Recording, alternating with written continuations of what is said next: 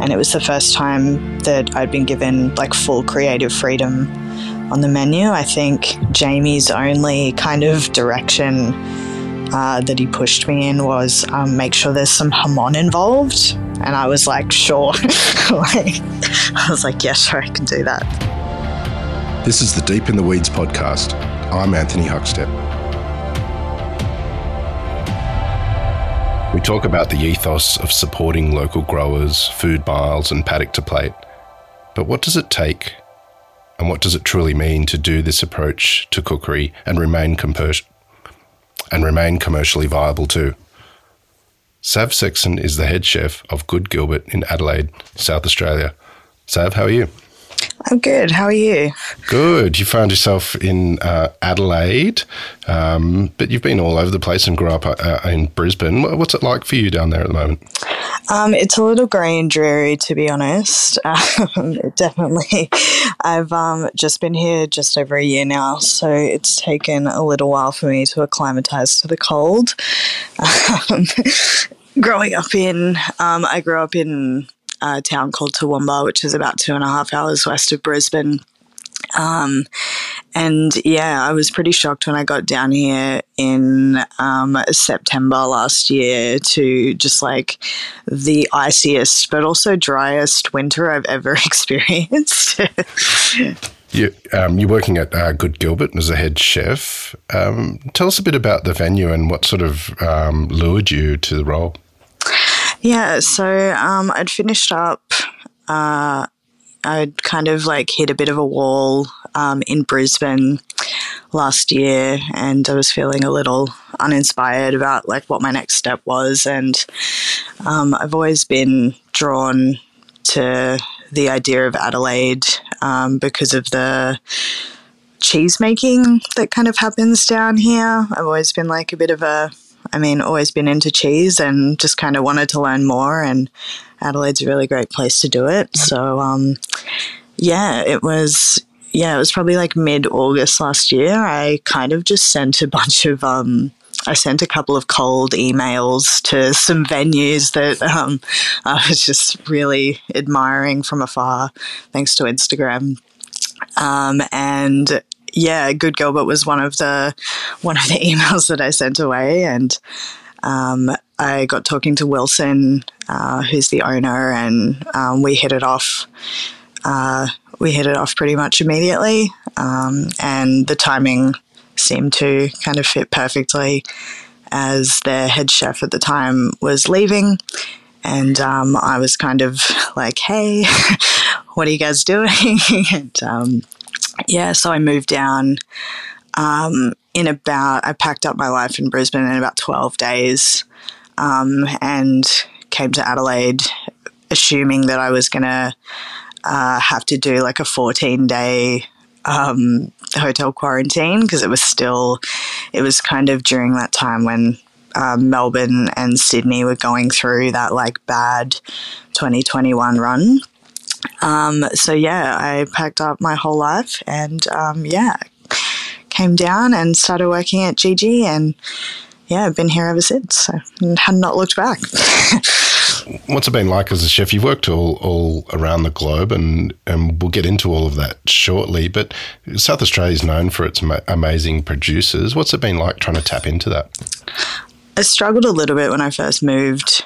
Um, just most of my professional life really has happened in Brisbane. So I had really great supplier relationships um, with everybody. And when I got down to Adelaide, um, it sort of was, I had to, I really had to like relearn just even just like the super simple things. I think the only like company that I was familiar with when I moved to Adelaide was like PFD.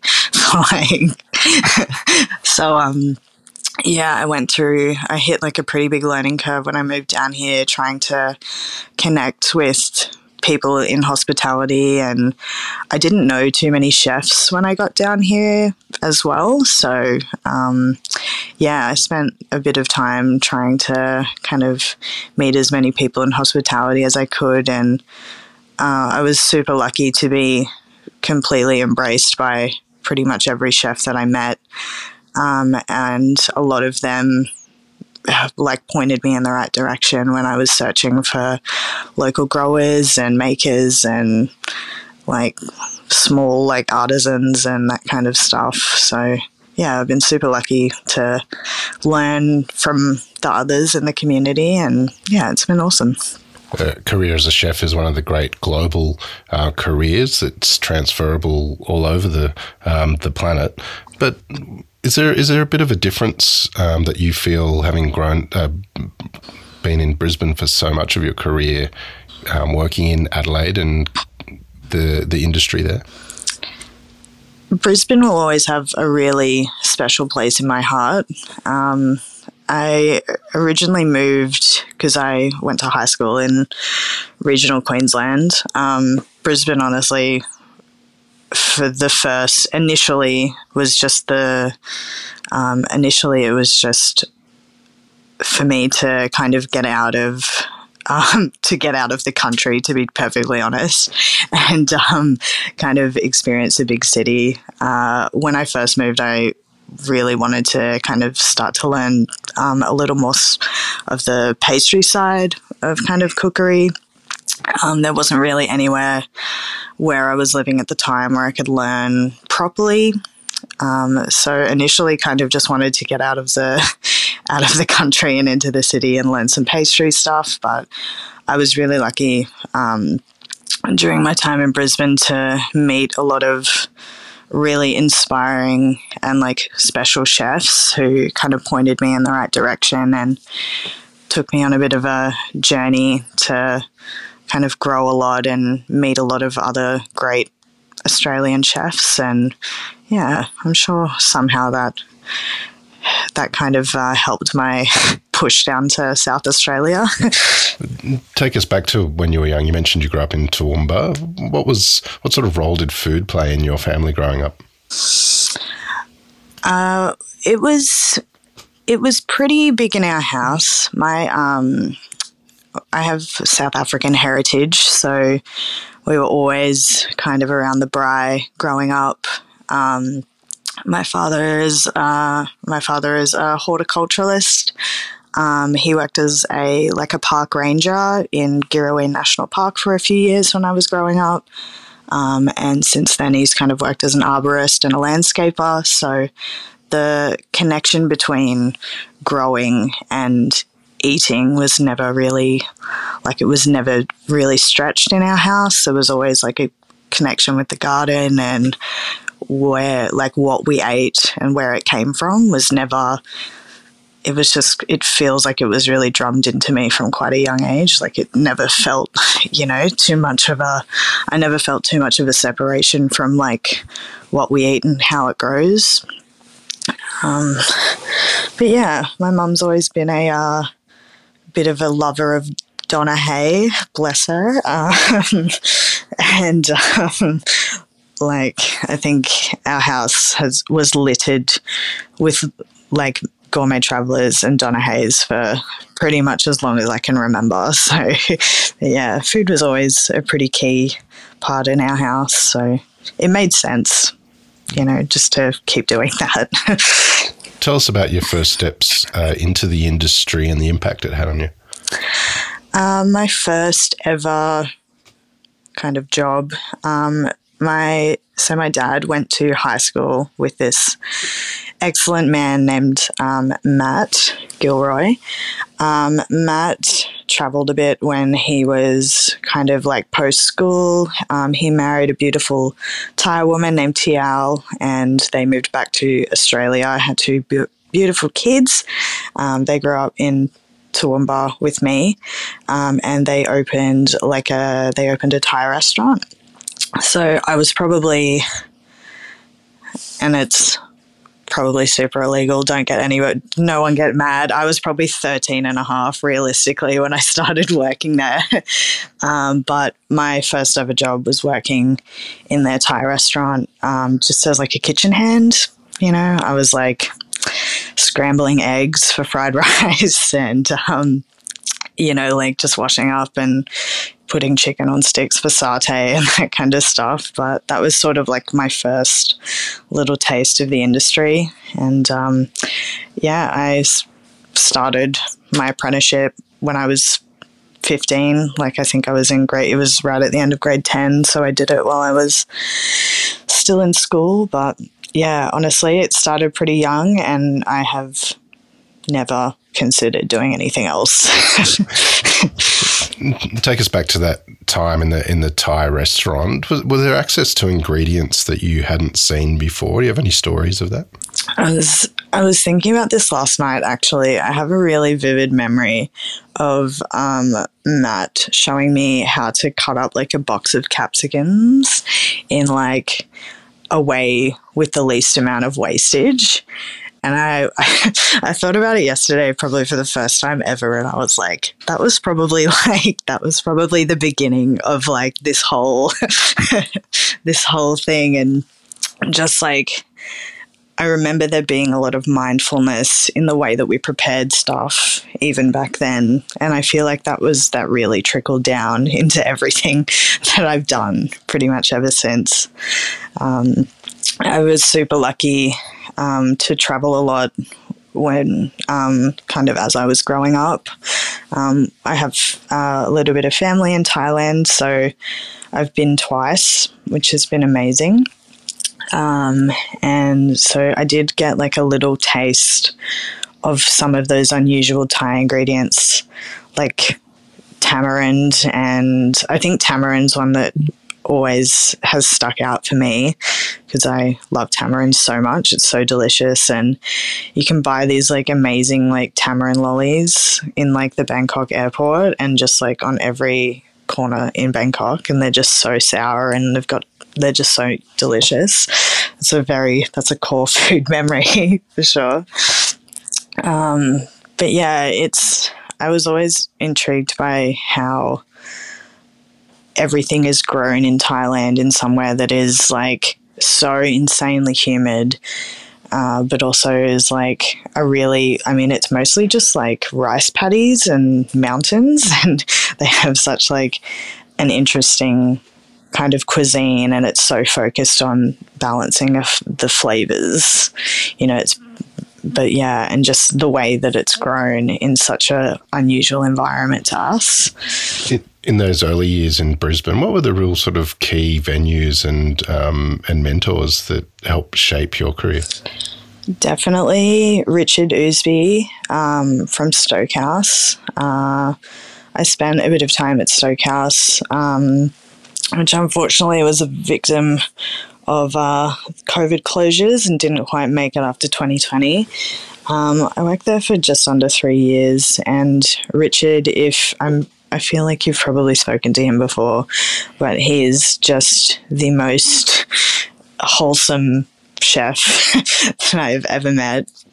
Richie is insanely passionate about local farmers and growers and um, Richie was a really big, Richie was a key person in kind of forcing that sustainability ethos and like how we can, he was yeah, just how what can we do as people in the hospitality industry to take a step in the right direction.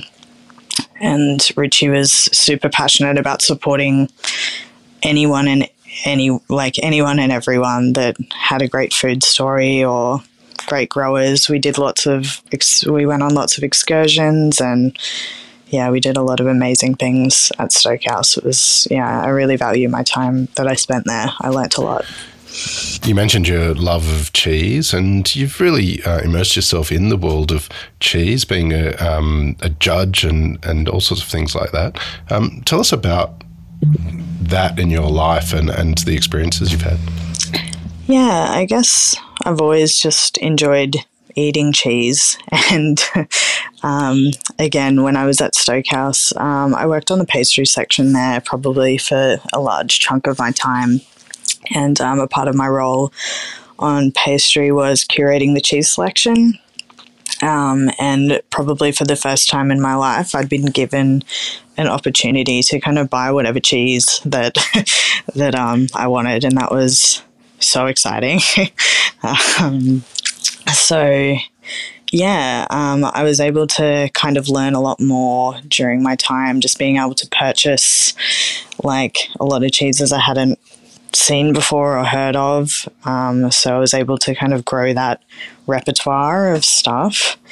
Um, I was able to meet Russell Smith, who is uh, one of kind of the old dairy masters in Australia, um, who got me into the um, the judging for the ECA, and um, I was invited to do the South Australian dairy judging this year um, for the first time, which was super exciting as well.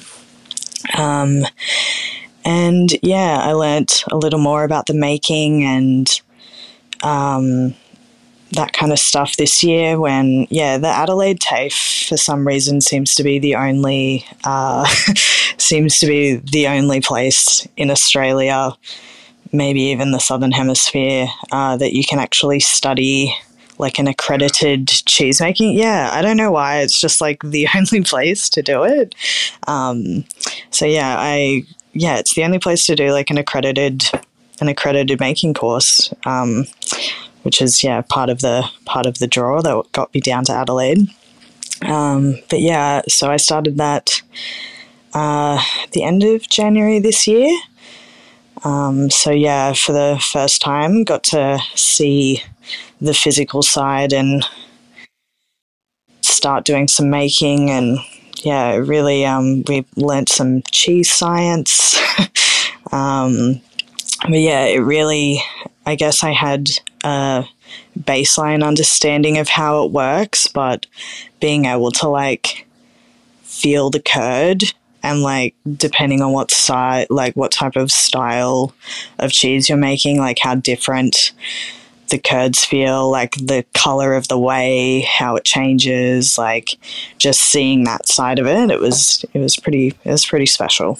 Tell us a bit about judging cheese. What, what do you look for, and, and how do you approach um, the judging of it? Uh, so it basically depend all the kind of the dairies in the show that get like submitted towards the shows get uh, broken into categories. Uh, depending on like what the style of cheese is, or if it's yogurt or um, feta, or you know hard style cheeses or whatever, they all get broken into categories, and um, you basically judge uh, depending on uh, taste, texture, and presentation. Uh, everything gets marked out of 20 points. Um, you assume before you taste something, everything starts at 20 and you mark down for defects.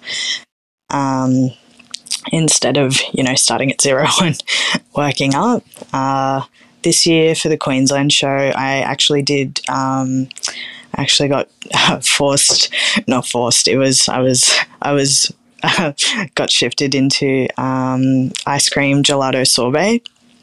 Um, for the yeah, the Queensland show is like one of the biggest uh, like frozen shows in Australia. Just Queensland and New South Wales. I think uh, this year for Queensland we judged like just over like 220 uh, entries in for the Frozen show, which was great.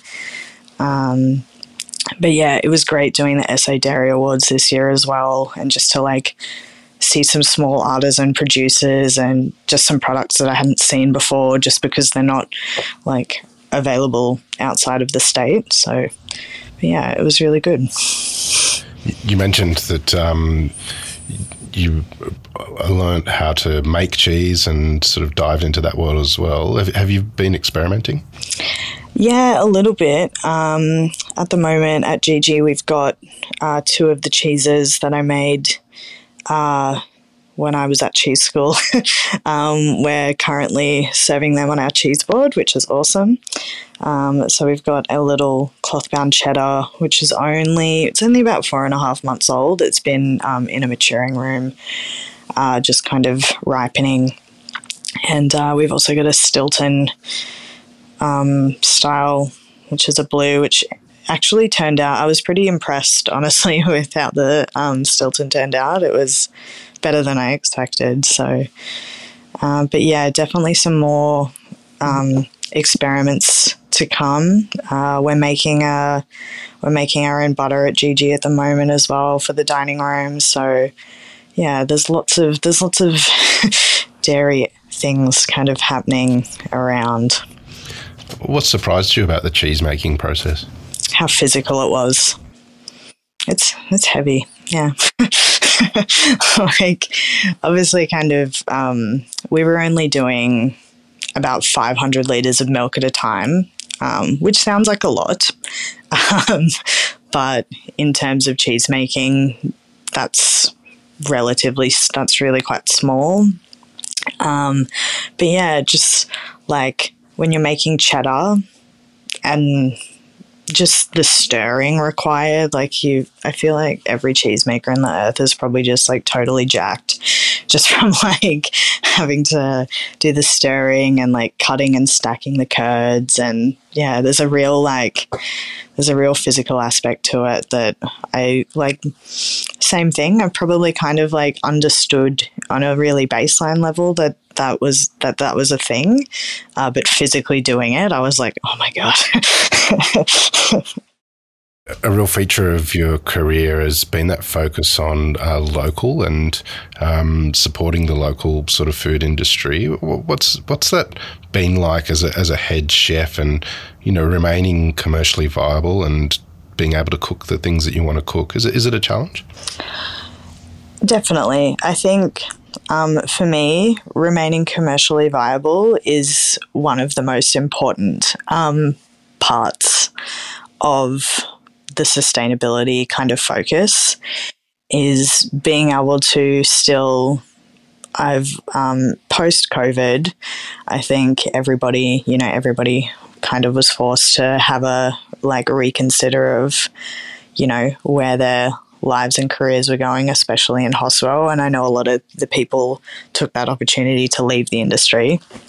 Um, for me, it kind of made me realize that I wanted to work in a venue that I kind of wanted to hang out in instead of a venue that instead of a venue that I thought was going to look good on my resume, if that makes sense. Um, and post COVID, I've pretty much fully shifted from um, the the hatted world into small bar world, which I love so much. Um, my first kind of foray into um, small bars was at Alba in Brisbane. Because, um, yeah, I went, it was like during, yeah, it was still during lockdown.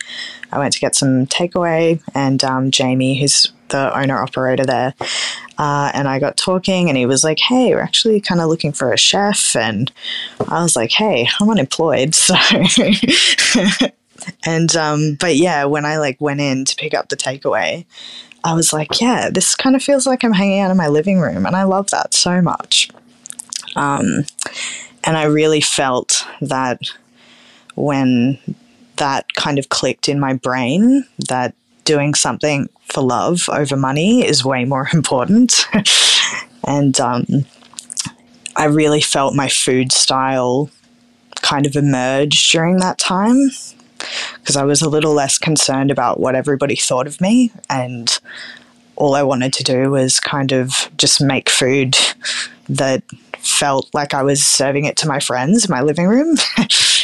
Let's talk about your food a little bit. Um, give us an example or two of that transition and, and and your cooking style now. I think when I started at Alba, I definitely didn't take myself quite so seriously. and with that came a bit of freedom for me. And it was Alba was my first um, my first head chef gig really. Um, and it was the first time that I'd been given like full creative freedom on the menu. I think Jamie's only kind of direction uh, that he pushed me in was um, make sure there's some jamón involved. And I was like, sure. like, I was like, yeah, sure, I can do that. So I kind of started thinking a little bit more about the food that I ate growing up and stuff that kind of I'm a big believer that a lot of the food that we eat when we're younger create those like food memories. And a lot of stuff that we really enjoy eating as adults is stuff that has some like nostalgic tie and i pretty much took that and just ran with it. Um, so a lot of the kind of food I'd say I've been creating over the last uh, two years is is stuff that's super familiar to pretty much everybody. Um, there's lots of riffs on classics like I think um, one of like the biggest sellers probably at Alba um, was like the roast chicken with like black garlic bread sauce. Like, I mean, that was, you know, it's simple, it's homely, it makes you feel good after you eat it, and it's super familiar food. Uh, at GG, like recently in the last year, you know, we've been doing everything from sausage rolls um, to we've got a miso viennetta on the on the menu at the moment, but it's the same thing. It's that kind of like reading the menu and just understanding what everything is, and just being able to execute it for us as chefs in a way that's you probably couldn't pull off at home. But you read the menu, going, "Oh yeah, I know, I know the Viennetta. Yeah, I like, I understand what this is about to be," and being able to kind of take a little bit of that guesswork out of food and just have people enjoy. One thing I've noticed as well is that you you often have an off menu dish. Tell us a bit about that and some of the dishes that you've created. um, honestly, some of the off menus are just like really silly. Um, and um, uh, since we, so Gigi just opened, um, we just opened our new dining room extension, which is really exciting. Uh, so we've collected another like 30 seats, which is super great. And um, during that renovation, we were able to put in a new kitchen, which is amazing. And with that new kitchen, I was able to hire some new chefs.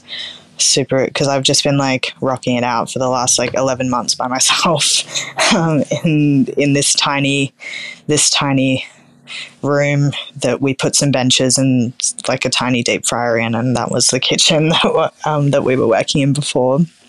Uh, so um, my two chefs and I, we were having a chat about burrata um, the other week, and Ange, um, who's like an absolute legend, just mentioned burrata and like ramen packet seasoning at like together, and I was like, okay, I'm into that. Yeah. and um, it was probably like a week of us discussing this like burrata and ramen packet kind of like how that was going to look. Um, and then, yeah, one Sunday I was at the bakery and I just collected a loaf of like the softest, whitest bread that they had.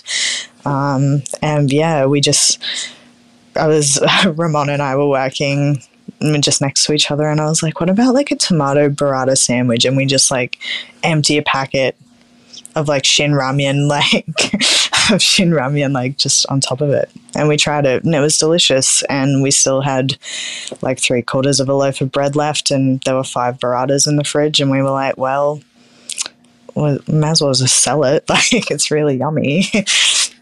but yeah, and yeah, I think the first off menu that we did at Gigi was um, the omelette. I'm a big breakfast for dinner kind of person. Um, and um, Gigi, we were kind of, uh, at the time, I think we were only operating, um, we weren't doing lunches, we were just doing like the 4 p.m. till like late kind of hours. And we sometimes we would collect like a little bit of a late lunch crowd and i think yeah one day i just like made an omelette for um, one of our i think for uh, one of our um, beer reps actually um, who was just like a bit hungry and i would usually make him like a pickle sandwich and i didn't have bread or something that day and i was like oh it's okay i'll make you an omelette and yeah it just kind of you know we were just making omelets for a while Yeah. you, you mentioned that you were rocking out in the kitchen on your own for a long period of time, and now you've been able to assemble a team. What, what's it been like, sort of creating um, your voice on the plate and really loving that, and then having to sort of the head chef role and looking after a team?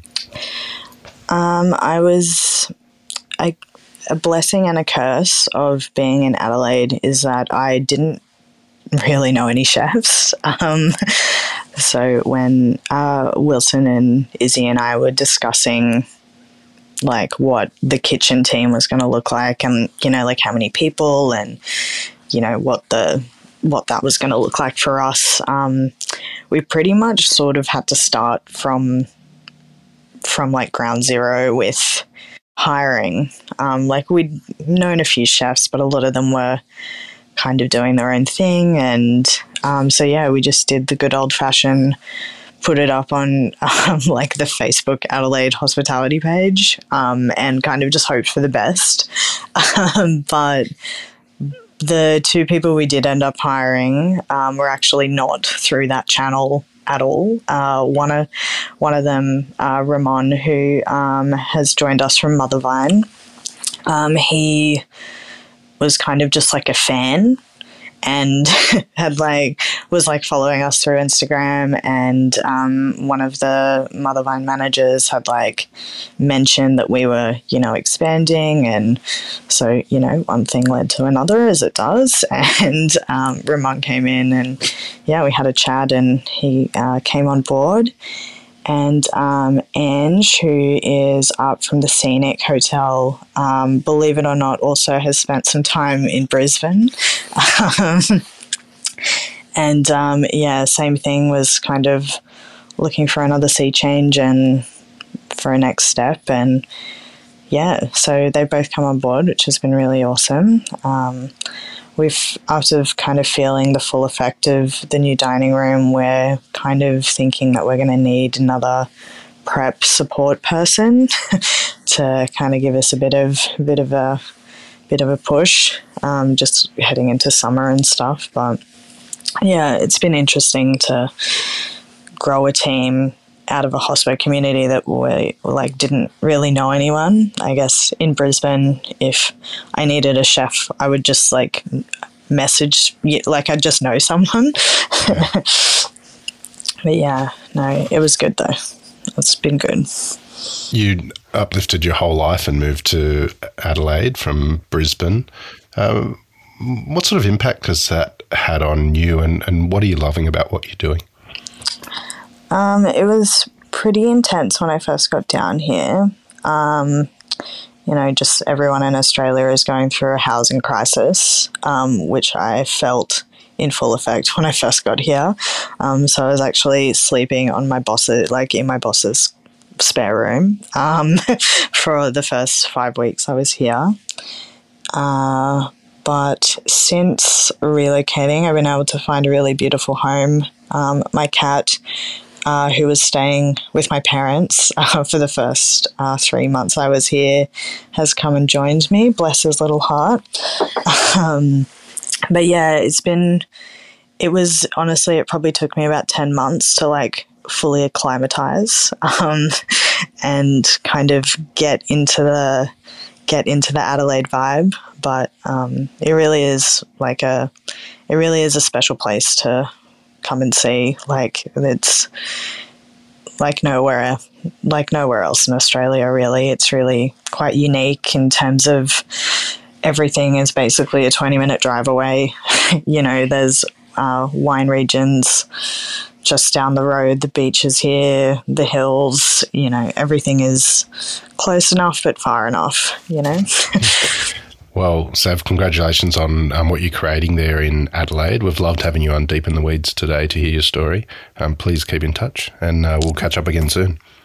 Will do. Thank you. This is the Deep in the Weeds podcast. I'm Anthony Huckstep. Stay tuned as we take a deep dive into the lives of the incredible people who ply their trade in the food and hospitality sector. Special thanks to executive producer Rob Locke for making this all happen Follow us on Instagram at Deep in the Weeds Podcast or email us at podcast at deepintheweeds.com.au. Stay safe and be well.